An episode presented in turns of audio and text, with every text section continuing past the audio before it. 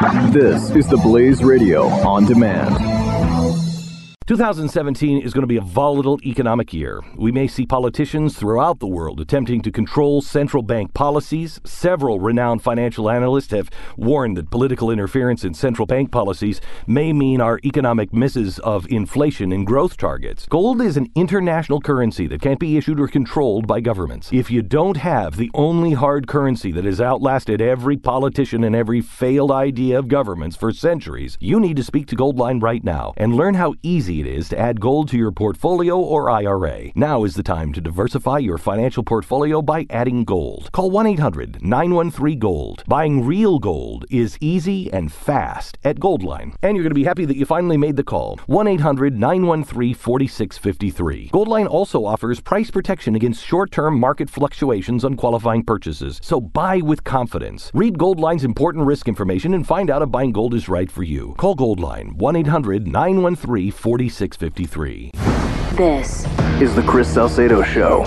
Let's talk about Texas voter ID with our next guest, Elaine Wiant. She is serving her second term as president of the League of Women Voters in Texas. She's a fellow of the Society of Actuaries, a certified fraud examiner, and a licensed private investigator. League of Women Voters of Texas says they are a nonpartisan citizens organization that has fought uh, since 1919 to improve our government and encourage informed and active participation in that government. Elaine, welcome to the Salcedo Show. Thank you, Chris. Glad to be here.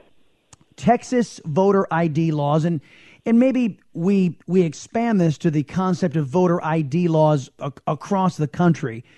Uh, my understanding is that the League of Women Voters do not approve of these types of laws, and I wanted.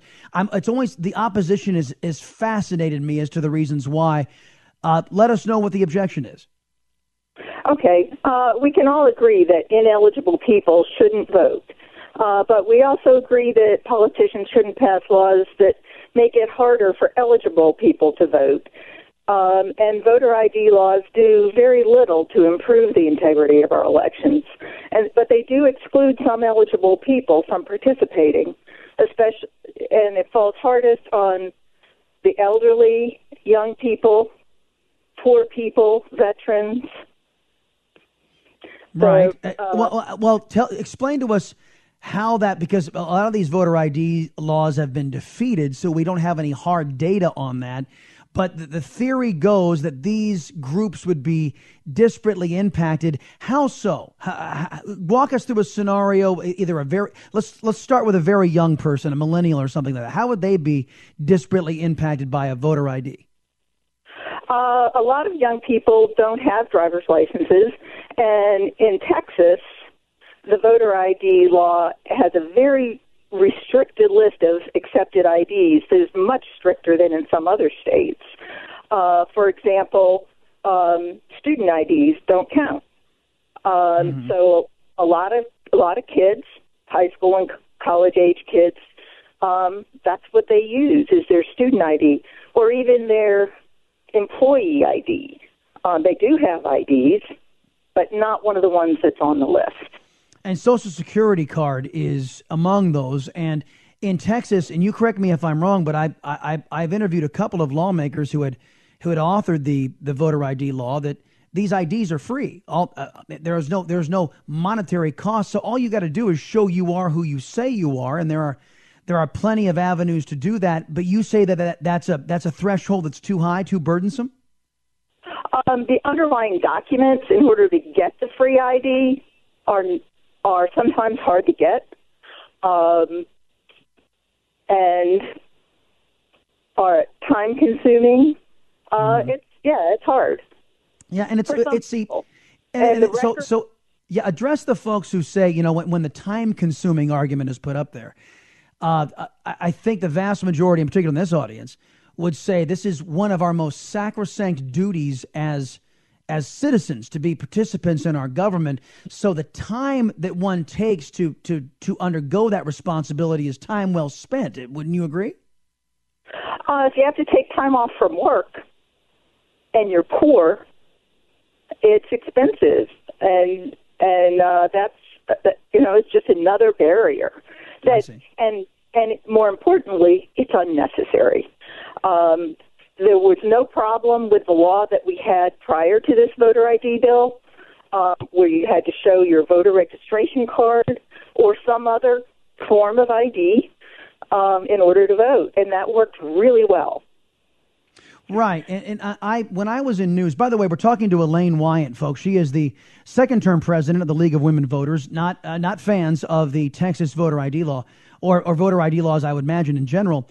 Uh, when I was doing news for CBS 11, I chronicled and, and talked to several uh, registrar of voters offices and, and, and chronicled how some ineligible voting was going on, and I think that the push uh, and of course, uh, Acorn took it all to a different level. And you remember the big scandal with Acorn that the, the, American people are really leery of those who seek to cheat at the ballot box. So the question I would have for uh, for the League of Women Voters is if voter ID isn't the way to go to make sure that we have one vote for one citizen, uh, what is a superior way to do this to to ensure to the greatest degree possible?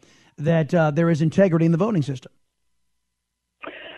Uh, we we absolutely think it's it's important to have integrity in the voting system. Uh, it's just that voter ID laws really aren't the, the way to do that. Um, now, you know, we would prefer to go back to the old law that mm-hmm. required. ID, just not necessarily a photo ID. But even even if we don't do that, just expanding the list. No, no, you, you said not a photo ID. Why not? Uh, because it's not necessary. It, it worked just fine when you showed your voter registration card in order to vote.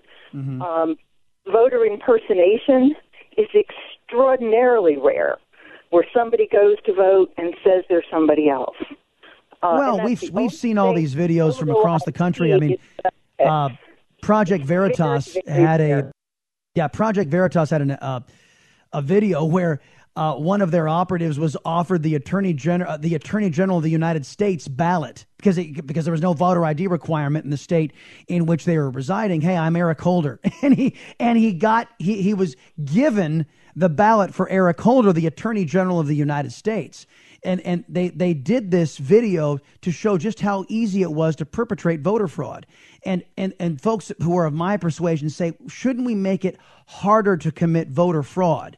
So again, the question goes back to you: is how how where is there a meeting of the minds between those who want uh, better integrity of our voting system and those who don't necessarily think voter ID is a solution? Where's the middle ground? Well, we can have voter ID. Um, we we just think it should be an expansive ID. Um, it, if we and but I insist that there is a tiny, tiny amount of voter impersonation that goes on. It, that we can ver- may, that we can verify may, because yeah, it may be possible, but right. it but it doesn't happen. You know, there's cases in the single digits of it actually happening, happen, happening, well, uh, vote impersonation. But it's a fascinating discussion, Elaine. It's a fascinating discussion. I'm just plumb out of time, but I, you know, I think that, that this our our country is, is going to continue to debate this thing, and I think the open dialogue is important. So uh, we'll keep the communication lines open. Elaine Wyatt, everybody, serving her second term as president of the League of Women Voters. Appreciate the time here on the Chris Salcedo Show. Thanks, Chris. Are you worried about your mom or dad living alone in their house? Hi, I'm Joan London. Listen, I know how difficult it is to find senior care for someone you love. That's why I recommend a free service called A Place for Mom. They are the nation's largest senior living referral service. Call A Place for Mom today. To receive free information on senior living communities in your area, call A Place for Mom at 1 800 803 6951.